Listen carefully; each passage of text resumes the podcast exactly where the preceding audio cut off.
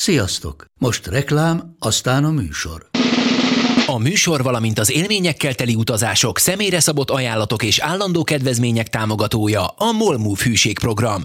Nyisd meg a Molmove appot, a profilodba belépve add meg a Pogi promóciós kódot, és tankolj Molevo és Evo Plus üzemanyagjainkból 15 forint per liter kedvezménnyel. Ne feledd, a Pogi promókóddal most még jobban megéri Molmove tagnak lenni. Vége a reklámnak, jön a műsor.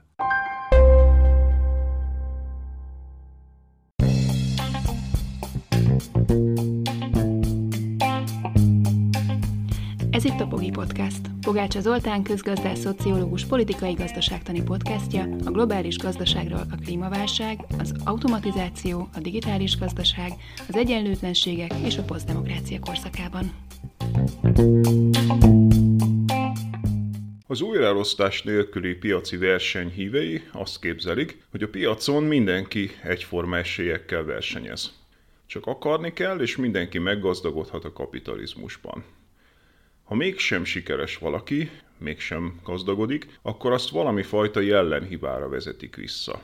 Ezzel szemben empirikusan is bebizonyítható, hogy a szegények rosszabb esélyekkel vesznek részt ebben a versenyben, mint a gazdagok. Ez pedig erősíti tovább a társadalmi polarizációt. Mai alkalommal a szegények gazdálkodásáról lesz szó.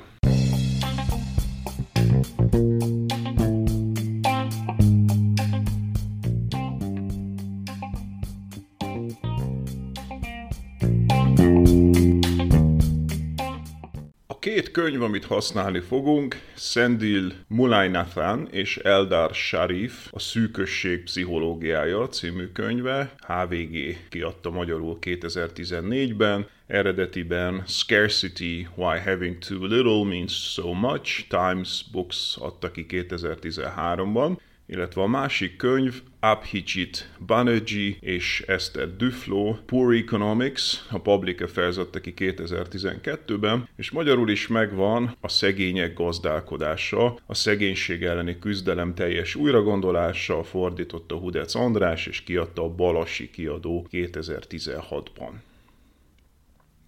Senthil Mulainathan, indiai-amerikai, a viselkedéstudomány professzora az MIT-n és a Harvardon, szerzőtársa Eldar Shafir, izraeli-amerikai professzor, a viselkedéstudomány kutatója a Princeton és a Harvard egyetemeken. A másik könyv pedig Esther Duflo, francia-amerikai közgazdász, az MIT professzora és Abhijit Banerjee, indiai-amerikai közgazdász, az MIT professzora, Ketten egyébként egy házaspárt alkotnak, a hatodik házaspár, akik együtt megnyerték a Nobel-díjat, bár ők egészen pontosan Michael Kramerrel együtt nyerték meg 2019-ben, pontosan a szegénység ellenes munkájukért. Gyakran halljuk azt a vádat, hogy a szegénység valami fajta jellemhiba eredménye. Egész biztosan mindannyian hallottunk már olyan érvelést, hogy ha az én János nagybátyám a legnagyobb inségből is ki tudta annak idején hozni a családját kemény munkával, akkor bárki ki tudja. Aki mégsem lesz sikeres, az gyenge, személyiséghibás. Statisztikailag tudjuk, hogy a János nagybácsik esete inkább a kivétel, amely erősíti a szabályt. A társadalmi mobilitás vizsgálatok szerint a legtöbb szegény nem vergődik ki a szegénységből, aki mégis, annak kivételes szerencséje van. Úgy szoktam ezt megfogalmazni, hogy attól, mert pár hegymászó képes megmászni a Monteverestet, nem az következik, hogy bármelyikünk képes lenne azt megmászni, hanem az, hogy ők a kivételek, amelyek erősítik a szabályt. A Monteverestet iszonyú nehéz megmászni, ahogy a szegénységből is iszonyú nehéz kikeveredni. Azt ne is részletezzük, hogy évtizedek távlatából a legtöbb esetben a beszélőnek fogalma sincs, milyen tényleges hatások, rejtett erőforrások, kapcsolatok, szerencsés egybeesések segítették János bácsi felemelkedését annak idején. Két szerző, a harmadik közgazdász Szent Hill Mulay Nathan és a Princetoni pszichológus Eldar Shafir megvizsgálták, milyen is a szegények gazdálkodása, miben is különbözik az a gazdagokétól. Könyvük címe a szűkösség pszichológiája. A szerzők először is az objektív különbségekre hívják fel a figyelmet. Szegénynek lenni effektíve drágább dolog. Az uzsora kamatok rendkívül magasak. A hátralék díjak sok pénzt elvisznek. Részletre vásárolni mindig sokkal drágább, mint egyben azonnal. Ám utóbbira csak a gazdagoknak van pénze, a szegényebbeknek nincs. A szerzők ajánlanak egy analógiát. Pénz helyett vegyük a kis labdákat. Ha valakinek sok labdával kell eltalálnia egy távoli célt, sokkal valószínűbb, hogy előbb-utóbb eltalálja, mint az, akinek csak néhány labdája van. Ez akkor is így van, ha kevés labdával rendelkezők azt a pár labdát jobban megbecsülik, és egy labdára esően a tapasztalatok szerint pontosabban céloznak. Ennek ellenére a sok labdával rendelkezők fogják nagyobb valószínűséggel eltalálni a célt, illetve többször eltalálni a célt. A gazdagoknak több esélye van sikeresnek lenni, mert több pénzük van. Többször próbálkozhatnak, a szegények csak egyszer. Aztán itt van a folyamatos választási kényszer. A szegényeknek most kell spórolniuk. Ezért a jó minőségű étel helyett a rosszabbat fogják megvenni, biztosításra és öngondoskodásra nem maradt pénzük, ahogy rendszeres sportolásra sem. Ettől természetesen leromlik az egészségük azokhoz képest, akik egészséges ételt esznek és sportolnak. Amikor pedig beüt a baj, nincs biztosításuk, mert nem volt rá pénzük annak idején. Mindeközben nyers közgazdasági értelemben pont a szegények azok, akik nem engedhetnék meg maguknak, hogy ne fizessenek biztosítást, hisz nekik nincsenek megtakarításaik, ha beüt a baj végük. Viszont egyszerre minden fontos dologra nincs pénzük. A gazdag kocsival sokkal hamarabb odaér, ahová szegénynek buszjegyet kell vennie. Egy gazdag embernek nem kell folyamatosan vagy-vagy gondolkodnia. Egy szegénynek az a dilemma, hogy megvegyen egy porszívót vagy egy mikrót. Tudja, hogy mind a kettővel időt spórol meg, de csak az egyikre van pénze. A gazdagnak ilyen dilemája nincs, megveheti mindkettőt, és dupla annyi időt spórolhat meg. A nagyon gazdag ráadásul nem is maga takarít, hanem felvesz erre valakit, amivel még több időt spórol meg. Szemben Milton Friedman libertariánus guru könyv címével, Free to Choose, magyarul lehetőség a választásra, a gazdag embernek arra van lehetősége, hogy ne válasszon. A szegény embernek nincs ilyen lehetősége. Egy-egy rossz döntése óriási bajt okozhat, hiszen nincs anyagi pufferje, választási kényszerei vannak. Valami másról le kell mondania, amiről nem biztos, hogy megteheti, hogy lemondjon. A szegény sokszor kerül uzsora csapdába. Ezt a váratlan, a szűkös költségvetésbe bele nem férő kiadások okozzák. Lehet ez egy előre nem látható költséges szerencsétlenség, okozhatja a kiszámíthatatlanság is. Aki napi két dollárt keres átlagban, az néha napján keres négyet, ötöt, máskor viszont hosszabb időn át sem ennyit. Ekkor kénytelen az uzsoráshoz fordulni, hiszen vagyona nincs, fedezet nélkül pedig, szemben a gazdaggal, máshonnan nem kap hitelt. De legalább ennyire fontosak a pszichológiai hatások is. Az erőforrások hiánya pszichológiai tesztekkel igazoltan csőlátáshoz vezet. Ez segít minket az éppen aktuális problémáinkra fókuszálni, ugyanúgy, mint ahogy középosztálybeliként a határidő közelettével nyomás alá kerülünk, és összekapjuk magunkat. Hasonló történik, amikor éppen veszekszünk valakivel. Ilyenkor csak rossz tulajdonságaira vagyunk képesek fókuszálni, szélesebb értelemben nem jelenik meg személyiségük kellemesebb, szeretné való tulajdonságaival együtt. Másfajta szűkösség is fókuszál, a diétázás az ételekre, a folyamatos magányosság magára a magányosságunkra szűkíti a gondolkodásunk. A pénzhiány pedig a szűkös anyagi helyzetünkre.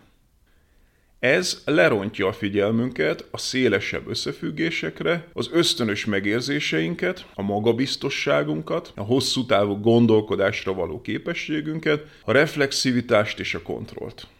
A szerzők által bemutatott pszichológiai tesztek hosszú sora bizonyítja, hogy a megszorult élethelyzetben lévők jelentősen rosszabbul teljesítenek az IQ-teszteken, mint azok, akinek bőséggel rendelkezésre állnak az erőforrások. Akik nélkülöznek, azok rosszabb munkavállalók. Több hibával dolgoznak, és udvariatlanabbak a vevőkkel. Ez a magyarázata annak a Magyarországon sokat emlegetett jelenségnek, hogy bár az ország a szovjet típusú rendszerről a kapitalizmusra váltott, az eladók nem lettek kedvesebbek. Ha a munkavállaló nincs rendesen megfizetve, akkor csak anyagi nehézségeire képes koncentrálni. Sokkal kevésbé fog lelkesedni, pontosan dolgozni, képezni magát. Sötétebben látja jövőjét. A jól megfizetett munkavállaló tehát a cég tulajdonosnak is megéri.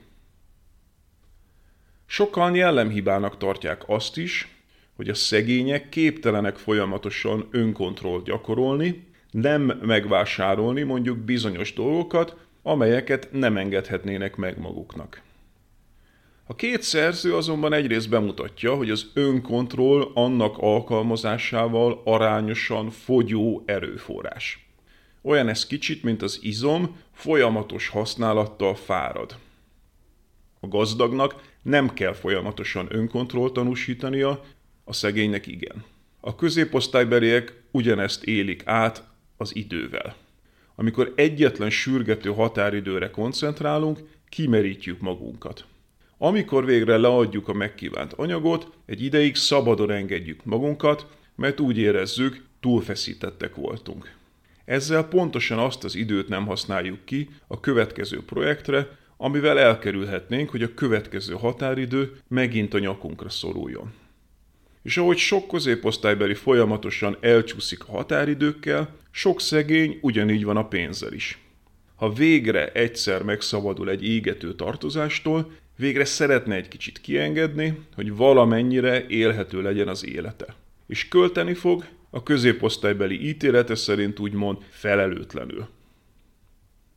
A szegényeknek a különböző hétköznapi átváltások miatt folyamatosan mérlegelniük kell.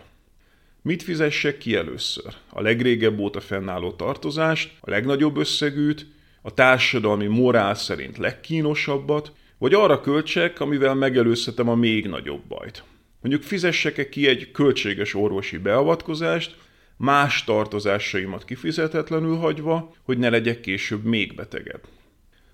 A szegény folyamatosan zsonglőrködik a problémákkal, amitől a levegőben lévők mind folyamatosan nőnek. A gazdag egyszerre megszabadulhat mindegyiktől. A másik könyv a szegények gazdálkodása a szegénység csapdájának gazdasági logikájára fókuszál. A szegények drágábban vásárolnak, mert nem tudnak nagy tételben leározva megvenni semmit. A gazdagoknak tehát sima méretgazdaságossági előnyük van. A szegények képtelenek felzárkózni, mert alig van befektetni való tőkéjük. Ugyanannál a profitrátánál a sokkal nagyobb kezdőtőke folyamatosan távolodáshoz vezet a kisebb kezdőtőkéhez képest. A szegénység egészen szomorú biológiai okokból is tovább öröklődik. Orvosok kimutatták, hogy az alultáplált gyerekeknek mind a szellemi, mind a fizikai fejlődése gyengébb lesz, mint a jól tápláltaké. Ennek eredményeképpen még felnőtt korban is kevésbé lesznek képesek szellemi, illetve fizikai munkára, és az életvitelükkel kapcsolatos döntéshozatalban is gyengébbek lesznek. A jellemet elítélő szegényekkel szemben moralizáló hozzáállás sokszor veti a kiskeresetűek szemére, hogy miért költenek olyan kívülről luxus terméknek tűnő dolgokra, mint mondjuk a lapos képernyős televízió. Tekintsünk el attól a ténytől, hogy nem lapos képernyős televíziót már évtizedek óta nem gyártanak, csoda lenne, ha ilyet venne valaki. Maga a televízió lehet-e luxus egy család életében? Kétségtelenül az lenne, ha feltételezhetnénk, hogy annak árát megtakarítva, azt befektetve a család kitörhetne a szegénység csapdájából. Mi van akkor azonban, teszik fel a kérdést a szerzők, ha mégiscsak a szegények ítélik meg a saját helyzetüket reálisan? Ha elérhetetlen távolságban érzékelnék az ilyen kitörés esélyét. Ezen esetben teljesen reális az élet apró kis örömeit az itt és mostban megtalálni. Egy televízióban például, amely egy egyszeri befektetés után hosszú éveken át elveszi a figyelmünket sanyarú helyzetünkről valamivel magasabb életszínvonalon, de hasonló a helyzet az apró és leromlott állapotú panellakások előtt parkoló, viszonylag jó autókkal. Még egy kiskeresetű munkásember pár év alatt megfeszített takarékosságból össze spórolni egy relatíve jó autót, főleg használtan, és ezzel valami fajta szimbolikus státuszra, önbecsülésre tehet szert, addig egy valamire való lakásra egész életpályája során spórolhatna, akkor sem tudná azt reálisan megvásárolni. A szegények látszólag luxus jellegű vásárlásai, tehát igen gyakran a saját helyzetük és életességeik reális felméréséről tanúskodnak, és a külső szemlélő tudatlanságáról. A fentiekhez még hozzátehetjük Pierre Bourdieu francia szociológus szimbolikus és kapcsolati tőke elméletének szellemében, hogy a szegénynek nincs pénze a megfelelő helyekre eljárni, öltözködni, reprezentálni, új embereket megismerni, megvendégelni, ezért nem tehet szert megfelelő mértékű kapcsolati, társadalmi, szimbolikus tőkére sem. A valódi életből pedig tudjuk, hogy a létező kapitalizmusban az igazán lukratív tevékenység a networking, a társadalmi hálózatok működtetése. Ez sokkal jövedelmezőbb, mint a megfeszített kitartó munka szinte bármely munkahelyen. A szegények hátránya tehát nem csak anyagi és pszichológiai, nem létező anyagi tőkéjüket nem képesek egyéb más tőkeformákra váltani, majd onnan vissza, ki vannak zárva az úgynevezett polgári társadalom ezen félig rejtett körforgásából. Mindezt összefoglalva elmondható, hogy megfelelően magas minimálbér, szociálpolitika, illetve szélesebb értelemben vett újraelosztás hiányában a piaci versenyben a gazdagok gazdagabbak, a szegények szegényebbek lesznek, és nem jellemhiba okán.